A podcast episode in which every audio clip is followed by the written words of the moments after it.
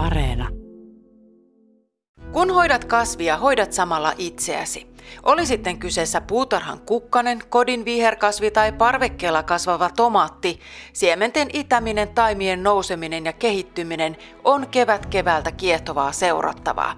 Se koskettaa syvältä ihmisen sisintä. Tiina Lundbergin huoltamo onkin nyt ihan ajassa kiinni. Puutarha-asiantuntija Mari Kaartokallio, nyt, nyt jos katsastellaan jo tulevaa kesää, niin mitä sä sanoisit, millaisia puutarhatrendejä on, on nyt tulevalle kesälle luvassa?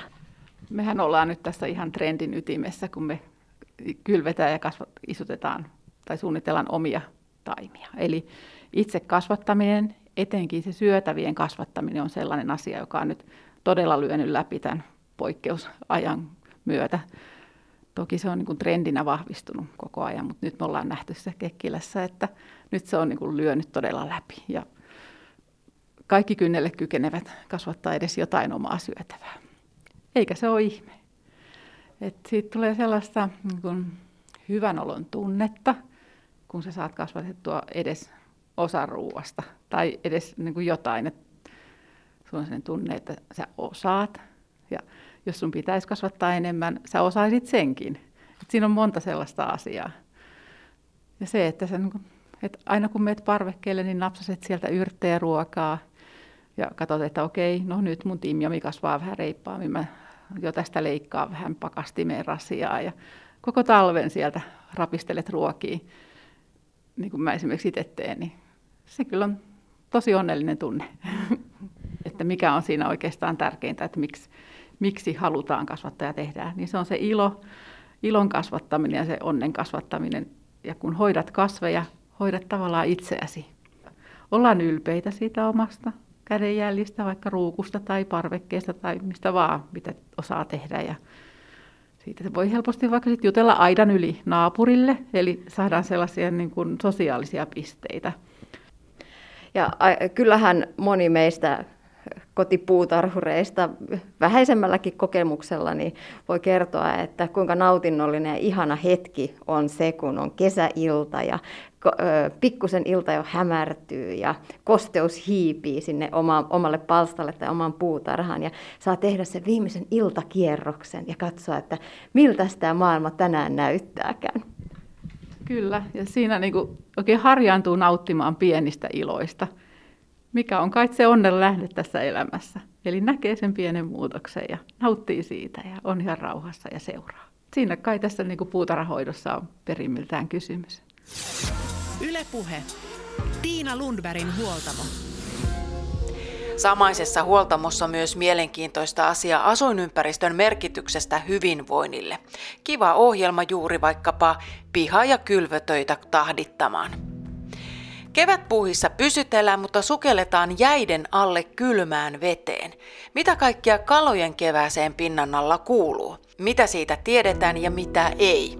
Minna Pyykkö juttelee aiheesta kalatutkija Ari Sauran kanssa. Kun nyt eletään tätä maaliskuun loppupuolta ja Etelä-Suomessa tätä jäidenlähdön aikaa, niin mitkä kalat nyt just aktivoituu ja innostuu kutuhommiin? No tällä hetkellä ehkä tämä meidän kansalliskala eli ahven on, on aktiivisimmillaan siinä, siinä suhteessa. Miten pitkä aika se on ja miten ne tosiaan ahvenet löytävät toisensa? Onko ne vakipaikat, mihin ne menee vuodesta toiseen vai miten se homma sujuu? No yleensä kaloilla on tämmöisiä vakio kutupaikkoja, et, joissa on hyvät olosuhteet. Ja sehän on myös niinku evoluution muovaava, muovaava tekijä. Et siellä on sitten esimerkiksi kun poikaset kuoriutuu, niin hyvät lämpöolosuhteet, sitten niitä jää suuremmassa määrin juuri niillä hyvillä kutupaikoilla henkiin. Ja sitten siinä on heti, kun poikaset on sen ruskuaispussiravintonsa käyttänyt, niin sopivaa planktonravintoa sitten saatavilla. Tällä tavalla ne kutupaikat muodostuu. Ja tietysti se, että se mäti säilyy siellä. Semmoinen kutupaikka on hyvä, jossa se jäl- jälkeläisillä on mahdollisimman hyvät elinmahdollisuudet sitten jatkossakin. Mutta meneekö ahvenetkin esimerkiksi samoille paikoille koko elämänsä? Meneekö niiden jälkeläiset samoihin vai onko ne sitten jossain ihan muualla? Joo, kyllä se on todettu, että tietenkin semmoista vaihtelua tapahtuu ja vähän semmoista sattumanvaraistakin hakeutumista, mutta että aika, aika monet kalat käyttäytyy just sillä tavalla, että niillä on ne tietyt kutupaikat ja samat yksilöt aina menee samoille kutupaikoille vuodesta toiseen. Mutta tietenkin, jos ajatellaan esimerkiksi haukea, joka kutee tämmöisellä hyvin matalilla ranta- tai tulvaniityillä, niin joinakin vuosina, jos on kuiva kevät ja rantaniitty on kuiva, niin ei sinne tietenkään haukia silloin. Silloin ne kutee jossain muualla. Niin, että siis puhutaan aina esimerkiksi lohista, miten ne nousee kotijokeen, niin, niin tämä onkin niin kuin laajempi ilmiö, joka tapahtuu monilla kalalajeilla. No kyllä jo, sanon karkea jako tämä jako vaelluskaloihin ja muihin kaloihin. Ne itse asiassa kaikki kalat on enemmän tai vähemmän vaelluskaloja, että niillä on ne kutualueet, jonne ne vaeltaa kutemaan. Sitten on syönnösalueet, jonne vaelletaan sitten kasvamaan. Ja sitten on usein tämmöisiä poikasalueita lähes kaikilla kalalajeilla, joissa poikaset viihtyy. Minna Pyykkö ja kalatutkija Ari Saura. Ja muista myös Areenasta muutkin Minna Pyykön maailmaohjelmat sekä Minnan tuore sarja Legendaariset lintututkijat ja Luontosuomet ja Luontoillat ja tietysti viikon luontoäänet ovat taas täydessä käynnissä. Käyppä tutustumassa. TV-sairaalasarjat ovat tosi suosittuja ja niitä piisaa. Radiodraaman muotona sairaalasarja on perin harvinainen, mutta yksi löytyy, nimittäin Jorma Palon käsikirjoittama osasto 3 30 vuoden takaa. Tässä 12-osaisessa sairaalasarjassa löytyy monia TV-sarjoista tuttuja elementtejä, eksoottisia sairauksia, työpaikkaromanssia, sairaalan budjetin kanssa puljaamista, kollegoiden tulehtuneita suhteita ja vaikeita päätöksiä elämästä ja kuolemasta. Jokaisessa jaksossa ratkotaan yksittäinen ongelma, potilastapaus tai jokin henkilökuntaa riepova ongelma.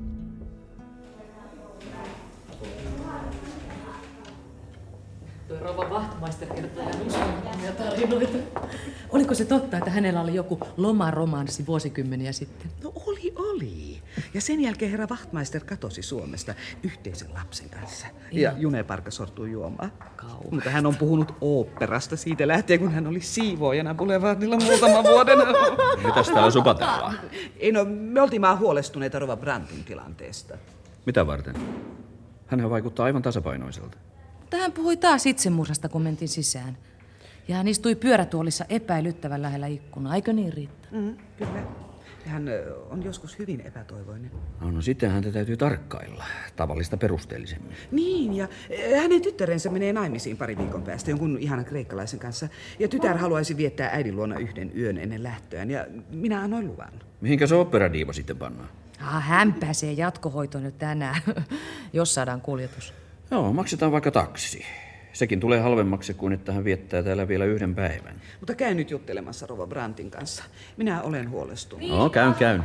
Aha, no niin. katsokaapas kuka sieltä tulee. Hei. Sari. Anteeksi, että mä tulen vähän myöhään. Vähän? Sä olet tunnin myöhässä. Hmm. Kyllä sinua on odotettu. No anteeksi, asiat ei mene aina niin kuin tahtoo. Onko miehen tahto vahvempi kuin naisen tahto? Mitä? Kuule Sari, nyt menet heti tilaamaan kuljetuksen Rova Wachtmeisterille sosiaalisairaalaan. Hei, hei, eikö taksi riitä? Riittäisi, mutta silloin osastolta pitää lähettää saattaja mukaan. Ai siis... totta. Hänhän voi käskeä taksin ajamaan vaikka Berliiniin. Siitä tulisi sairaalan talouspäällikölle kohtalainen lasku. No siis mä soitan. Hmm. Tiedättekö muuten, kuka se Sarin uusi miesystävä on? Joku toinen Ville. Yksi osaston lääkäri sieltä kirurgilta. Ai, kuka? Enpä sano. Huh. No tietysti joku, joka on naimisissa. Sarihan on ukkomiesten mieleen.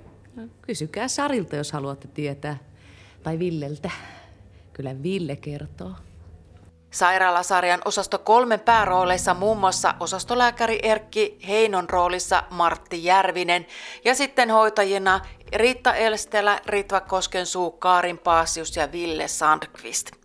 Tässä kaikki Kuuntelijaklubista. Tervetuloa Facebookiin Kuuntelijaklubiryhmään jakamaan ja suosittelemaan omia suosikkeja. Nyt kuulemiin. Kuuntelijaklubi.